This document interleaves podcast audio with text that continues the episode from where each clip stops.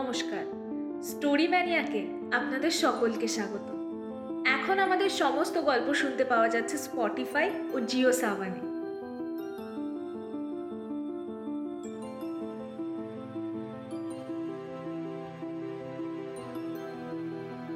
সবাইকে নতুন বছরের শুভেচ্ছা। আমাদের আজকের নিবেদন সুভাষিস গাঙ্গুলির লেখা জয়দ্রথ বধ।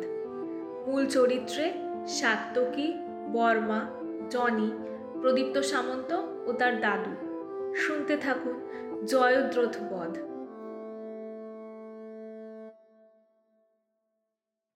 সত্যি বলো দাদু, অর্জুন কি বিরাট বড় বীর ছিলেন? ওই বাবা যে বলে কর্ণ আরো বড়। তোর বাবা অনেকটাই ঠিক, পুরো নয়। শোনো বাপু প্রদীপ্ত সামন্ত, ফাইনেস্ট কোয়ালিটির দার্জিলিং চা কি আর মাটির খুঁড়িতে খাওয়া যায়? তার জন্য বন চাই না লাগে, কিন্তু তাতে কি মাটির খুঁড়ির মর্যাদা বা তার তৈরির মুন্সিয়ানা কিছু কমে? দাদু কি যে বলো তুমি, কিচ্ছু বুঝি না মাঝে মাঝে। দাদু ভাই রে, কত বড় বড় বীর ছিল মহাভারতে বল, কিন্তু শ্রীকৃষ্ণর বিশ্বরূপ প্রকাশের জন্য দরকার হলো অর্জুনকে। এক সভাবর্তী কৌরব, ভীষ্ম, দ্রোণ সবাই মিলে শ্রীকৃষ্ণকে বন্দী করার সময়ও তিনি প্রকট হয়েছিলেন, কিন্তু প্রকাশিত হননি, কারণ আধার। ধর্মপক্ষে বন চায়নার আধার ছিলেন অর্জুন, তাই না দার্জিলিং চায়ের মতো বিশ্বরূপ ফুটেছিল। এর সঙ্গে কর্ণের কি? তুমি না দাদু এক কথা বলতে বলতে কোথায় যে চলে যাও। ওরে পাগলা, কনক্লুড করছিলাম তো। অর্জুন আর কর্ণ 19-20, শুধু অধর্মের পক্ষে গিয়েই কর্ণ মাটি করলেন। তাই আমার চোখে বীর শ্রেষ্ঠ হলো ওই সব্যসাচী। সত্যি দাদু, অর্জুনের মতো বীর হব আমি, কুরুক্ষেত্রের নায়ক। শুধু কুরুক্ষেত্রের? সারা জীবনে ত্যাগে, সখ্যে, ভ্রাতৃপ্রেমে, সবচেয়ে বড় কথা নিষ্ঠায় অর্জুনই। জানিস দাদু, অর্জুন মহাপ্রস্থানের পথে কেন পড়ে গিয়েছিলেন? তিনি নাকি অহংকারী এক বাক্য উচ্চারণ করেছিলেন, চাইলে আমি এক মুহূর্তে এই যুদ্ধ শেষ করতে পারি, কিন্তু সাধারণ যোদ্ধার মতো আমার অস্ত্রবিদ্যার ওপর ভরসা করে লড়ব। এই উক্তিতে অহংকার ছিল, কিন্তু যুধিষ্ঠিরের ইতিগজর মতন মিথ্যা ভাষণ ছিল না। অর্জুনের কাছে ব্রহ্মাস্ত্র ছাড়াও ছিল পাশুপাত, যা অন্য কারোর ছিল না, কিন্তু মহাকালের সহ্য হয়নি। আমিও হব অর্জুনের মতন। নিশ্চয়ই হবি। একাগ্রতা চাই, নিষ্ঠা চাই, আর চাই যে কাজ করছি তাকে জীবনের অঙ্গ করে ফেলা। অর্জুন মহাকাব্যের নায়ক, তাই তার প্রেক্ষাপট বিরাট, তিনিও মানানসই। তুই তোর জীবনের প্রেক্ষাপটে অর্জুন হওয়ার চেষ্টা করবি, হতেও যদি না পারিস জার্নিটা রাখ, নিষ্ঠাটা রাখ।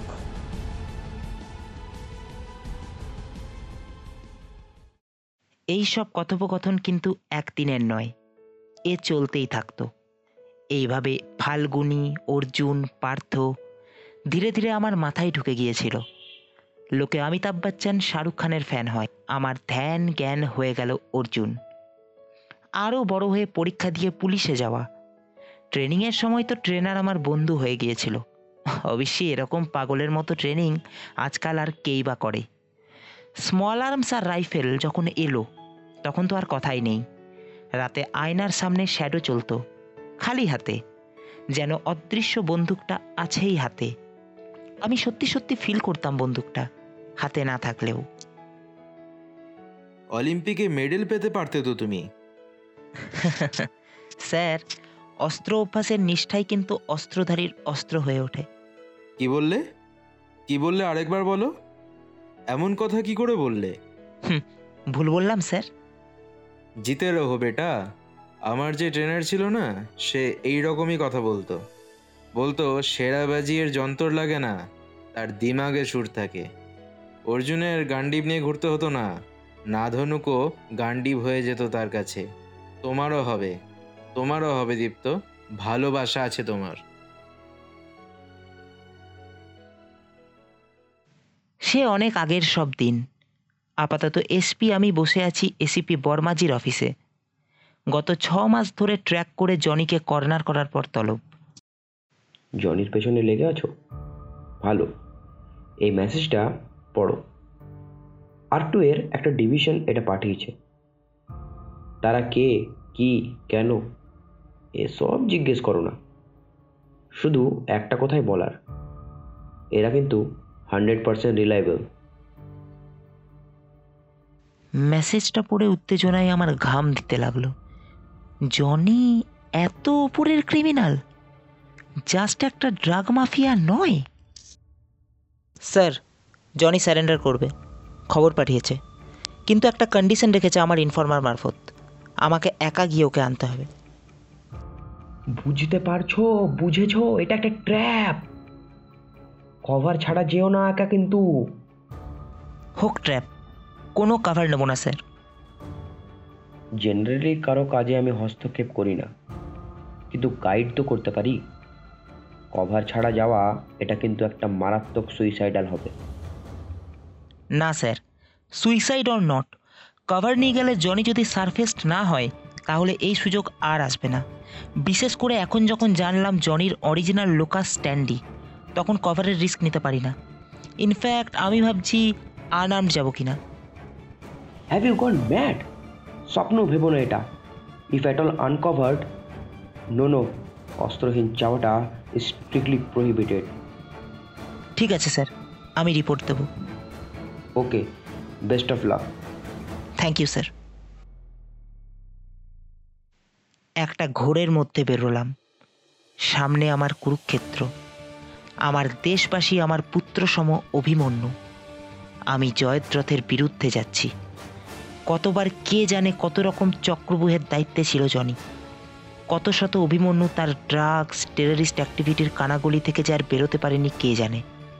অশিক্ষা, খিদে, ভুল পথে সহজ উপার্জন, জুয়া, নেশা, লোক ঠকানোর বীরত্ব বা বৃত্তের অহংকার, এরকম সপ্তরথীদের চক্রব্যূহের দরজা আগলে থাকে এই জনিরা।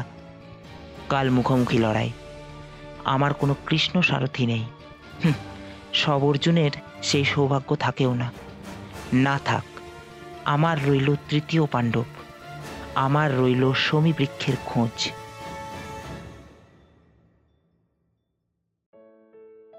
কেমন লাগছে আপনাদের গল্প?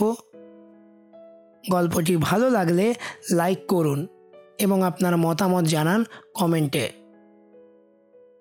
আপনার এই ছোট্ট প্রয়াস আমাদের টিমকে অনেক উৎসাহিত করবে আগামী দিনের গল্পগুলোর জন্য।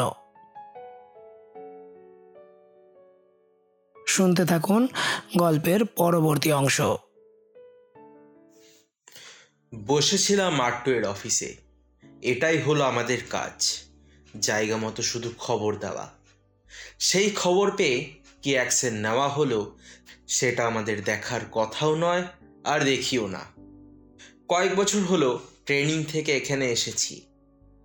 এই ডিভিশনটা ভালো না ট্রেনিংটাই ভালো ছিল, এই সবই 7-5 ভাবছি সকাল থেকে। হঠাৎ লক্ষ্য করলাম ফোনটা অনেকক্ষণ ধরেই বাজছে। পকেট থেকে বের করলাম ফোনটা, দেখলাম যে বার্মা ফোন করেছে। কি মুশকিল, এদেরকে দেখছি ইনফরমেশন দেওয়াও জ্বালা। সাতকি সাহেব স্পিকিং। বর্মা, সে তো বুঝতেই পারছি আপনার ফেভারিট স্টুডেন্ট তো এন্ডেঞ্জার্ড, এটা মানেন তো? এন্ডেঞ্জার্ড মানে? ইনডেঞ্জার কে ফেভারিট? আমি ট্রেনার ছিলাম যখন কাউকে আলাদা করে ফেভারিট দেখিনি কোনো দিন। এন্ডেঞ্জার্ড মানে এন্ডেঞ্জার্ড, এই স্পিসিসের অফিসার আজকাল পাওয়াই যায় না, আর ডেফিনেটলি হি ইজ এন্ডেঞ্জার। শর্টে বলছি স্যার, জনিকে অ্যারেস্ট করতে আমাদের এক এসিপি যাচ্ছে একা, উইদাউট কভার। মানা করলেও শুনছে না। আপনার পেয়ারের স্টুডেন্ট ছিল, আমি তো আপনাকে এমনকি রিকোয়েস্ট করার জায়গাও নেই। শুধু এটুকু বলতে পারি আপনার উচিত মনে হলো একটু দেখবেন। কি নাম? প্রদীপ সামন্ত। এক ঝটকায় অনেক কথা মনে পড়ে গেল, অনেক কথা। ইমোশন তো আমাদের দেখাতে নেই, তাই বললাম ডেট টাইম ভেন্যু আর প্রদীপ তোর এখনকার একটা ছবি পাঠান, আমি দেখছি।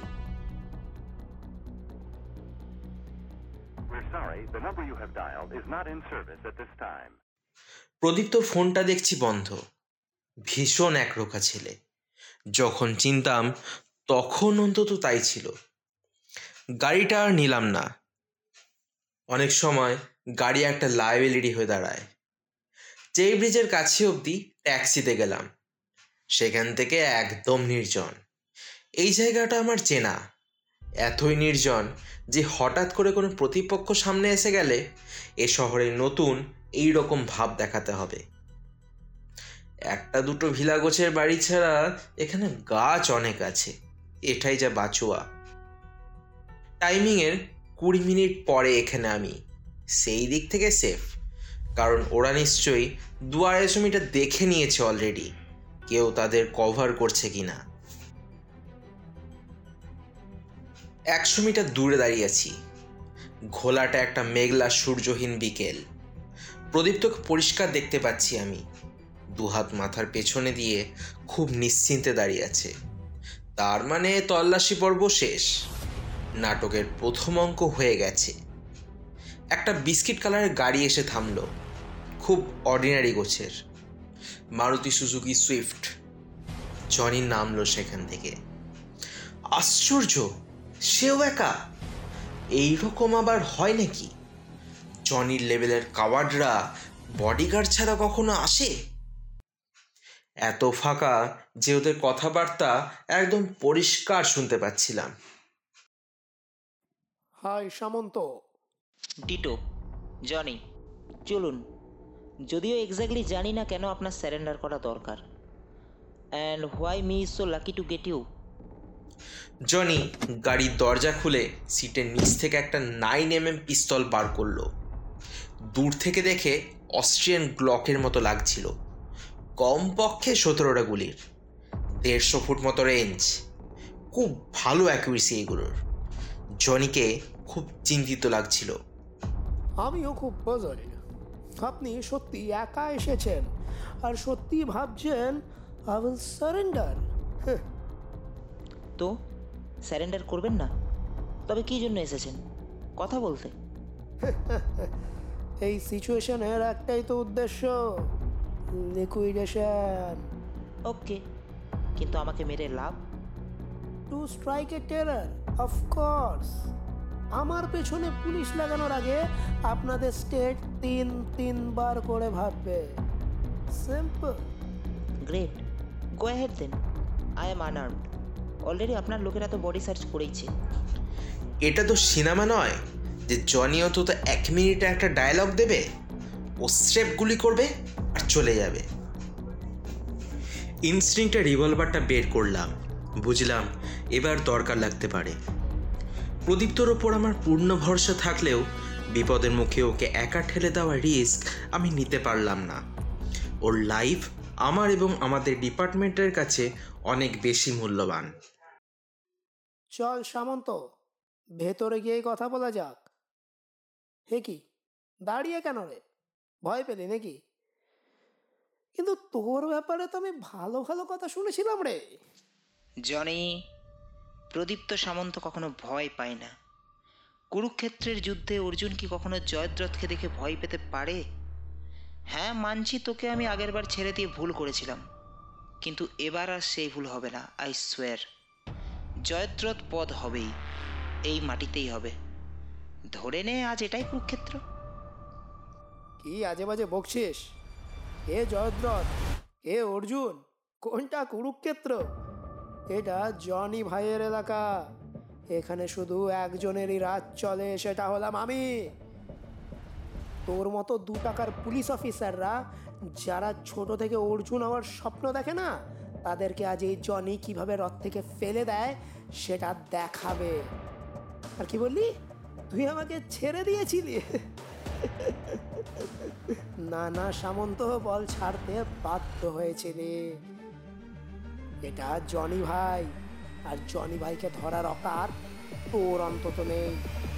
তুই আমার বালটাও ছিঁড়তে পারবি না। তোকে নিজের জায়গাটা আজ আমি দেখিয়েই ছাড়ব। প্রদীপ তো ছুটে যায় জনির দিকে। এ কি, এরকম কেন করছে সে? এই সময় নিজের ধৈর্য হারানোর মানে হলো নিজের পায়েই কুড়ুল মারা। পেশেন্স প্রদীপ, তো পেশেন্স, ধৈর্য ধরো। জনি তোমাকে উস্কাতে চাইছে। যদি তুমি কোনো ভুল স্টেপ নাও তাহলে কিন্তু ওকে আর ধরা যাবে না।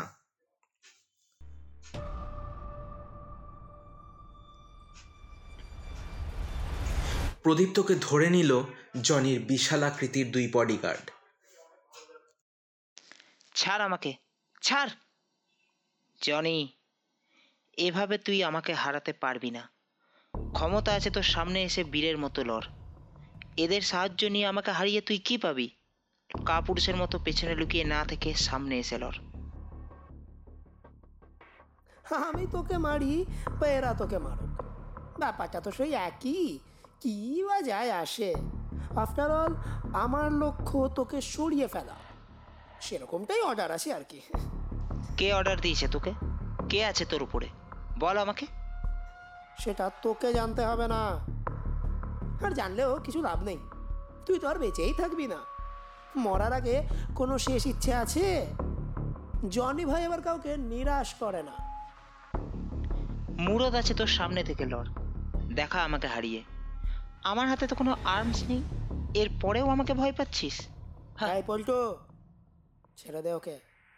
শেষ ইচ্ছেটা পূরণ করে দিই ওর, নাহলে আবার সবাই বলবে জনি ভাই একটা 2 টাকার পুলিশ অফিসারের ইচ্ছে পূরণ করে দি। প্রদীপ তোর বাঁধন আলগা হতেই সে ঝাঁপিয়ে পড়ল জনির দিকে। শুরু হলো দুজনের মধ্যে প্রবল ধস্তাধস্তি। বুঝলাম এবার মাঠে নামার সময় হয়ে গেছে, আর গ্যালারিতে বসে থাকলে চলবে না। এই মাঠ অনেকদিন ছেড়ে দিলেও খেলাটা কিন্তু ভুলে যায়নি সাত্যকিষেণ। দরজার সামনে দুজন বাধা দিতে চাইল আমাকে, ফল খুব একটা হলো না। একসময় কুম্ফুটা শিখেছিলাম, কিভাবে নিঃশব্দে শত্রুকে মাটিতে শুইয়ে দিতে হয় তাই সাত্যকিষেণ ভালো করেই জানে। কেউই কয়েক সেকেন্ডের বেশি দাঁড়িয়ে থাকতে পারল না। বড়ই অদ্ভুত এই জাপানি যুদ্ধ কৌশলটি। ঠিক সময় ঠিক জায়গায় আঘাত করলে সে যত বড়ই মাসেলম্যান হোক না কেন টিকতে পারবে না। এইভাবে প্রায় সব বাধা বের করে আমি প্রদীপ্ত আর জনির থেকে ফুট 10 দূরে দাঁড়িয়ে আছি। দুজনের কেউই এতক্ষণ আমাকে দেখতে পায়নি, না দেখতে পেলেই ভালো। জনি প্রদীপ্তর মাথায় আঘাত করতেই সে কুকিয়ে উঠল। জনি এবার অদূরে পড়ে থাকা রিভলভারের দিকে এগোচ্ছে। তোর খেলা শেষ সামন্ত, এবার উপরে যাওয়ার জন্য রেডি হয়ে যা। হাতে রিভলভারটা নিয়ে ট্রিগার টিপলাম জনির হাত লক্ষ্য করে। অব্যর্থ নিশানা। জনির হাত রক্তে ভিজে গেল, ব্যথায় চেঁচিয়ে উঠল সে। এবার আর তোমার পালানোর পথ নেই জনি, সব রাস্তা বন্ধ, একটাই রাস্তা খোলা আছে যেটা সোজা লকআপে ঢুকছে। স্যারেন্ডার করো। আপনি সাত্যকিষেণ? কি ব্যাপার সামন্ত, একা আসতে বুঝি ভয় করছিল? গুরু শিষ্য সব একসাথে মিলে আমাকে ধরতে এলি? স্যার আপনি কখন এলেন? বেশি কথা বলার সময় নেই প্রদীপ্ত, একে নিয়ে গাড়িতে তোলো জলদি। জনি আচমকাই আমার দিকে একটা লোহার রড ছুঁড়ে দিল। লক্ষ্যভ্রষ্ট হয়নি সে, রিভলভার পড়ে যায় আমার হাত থেকে। জনি এই সুযোগে নিজের রিভলভারটা মাটি থেকে কুড়িয়ে নেয়। প্রদীপ তো উঠে বসেছে এতক্ষণে, চোখে ইশারা করলাম ওকে। এমনিতেই আমাদের টিউনিং খুব ভালো, আমারই ছাত্র ছিল সে, আমার ইশারা বুঝতে ভুল হবে না ওর।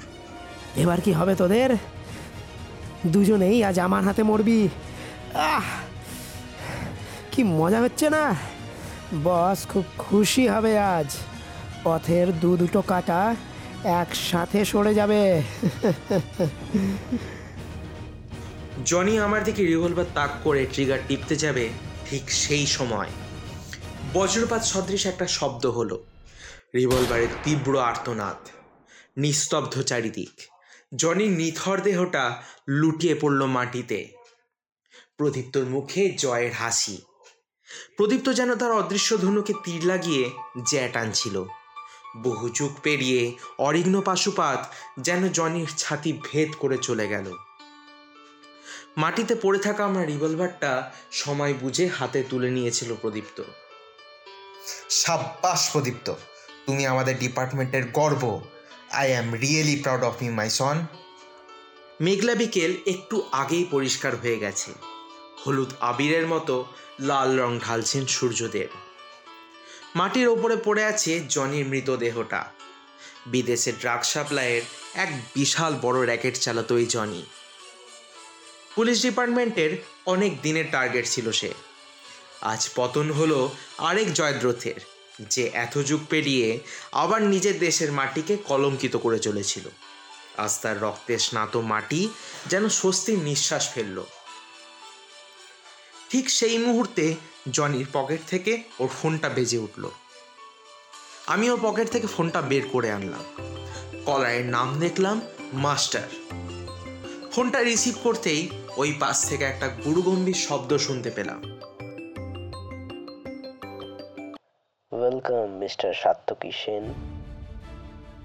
অনেকদিন পর আপনাকে মাঠে নামতে দেখে খুব ভালো লাগছে। আসলে কি বলুন তো, এতদিন ধরে এইসব চুনোপুটিদের সাথে কারবার করে ঠিক পোষাচ্ছিল না, বুঝলেন? কিন্তু আজ মনে হচ্ছে এবার লড়াইটা সমানে সমানে হবে। Welcome to my world mister Sen. কে আপনি? আমাকে কি করে চিনলেন? আপনাকে কি করে চিনলাম সেটা বড় কথা নয়, আর আমি কে সেটা খুব তাড়াতাড়ি জানতে পারবেন। আপনি কি ভাবলেন একটা জয়দ্রথকে মেরে যুদ্ধে জিতে যাবে? না না মিস্টার সেন, যুদ্ধ তো সবে শুরু। জয়দ্রথ বধ হলেও দুর্যোধন কিন্তু এখনো তোমার অপেক্ষা করছে। খুব শিগগিরই আমাদের দেখা হবে। Good bye. জনিকে মেরেছো, একটু সেলিব্রেট করে নাও। কে বলতে পারে পরের যুদ্ধের পরে তুমি বেঁচে থাকবে কিনা?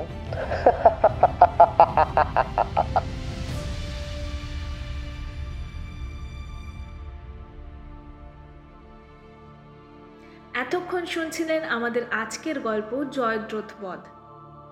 দেখলেন তো, প্রতিবারের মতোই ন্যায়ের সামনে অন্যায়ের পরাজয় হলো, ধর্মের সামনে অধর্মকে মাথা নোয়াতে হলো। কিন্তু সত্যিই কি প্রদীপ্ত আর সাত্যকীর জয় হলো? হ্যাঁ, জনি তো অবশ্যই মারা গেল, কিন্তু ওই ফোন কল, কে ছিল ফোনের অপর প্রান্তে? মাস্টার। কে এই মাস্টার? আচ্ছা, এই মাস্টারই কি জনির বস? সেই কি জনিকে ইনস্ট্রাকশন দিত? সেই কি আছে সবার উপরে? দেখলেন কীরকম সাত্যকীকে রীতিমতো চ্যালেঞ্জ ছুড়ে দিল। সাত্যকী প্রদীপ্ত কি পারবে মাস্টারকে ধরতে? প্রশ্ন তো অনেক, কিন্তু সময় যে একদম নেই। আজকে সমগ্র পর্বে আমার সাথে ছিল শুভদীপ, সুশোভন, রঘুনাথ, রৌনক, অনির্বাণ। বিশেষ ধন্যবাদ কৃষ্ণেন্দুকে মাস্টারের চরিত্রে। ফিরে আসবো আমরা আপনাদের সব প্রশ্নের উত্তর নিয়ে। ততক্ষণ শুভরাত্রি।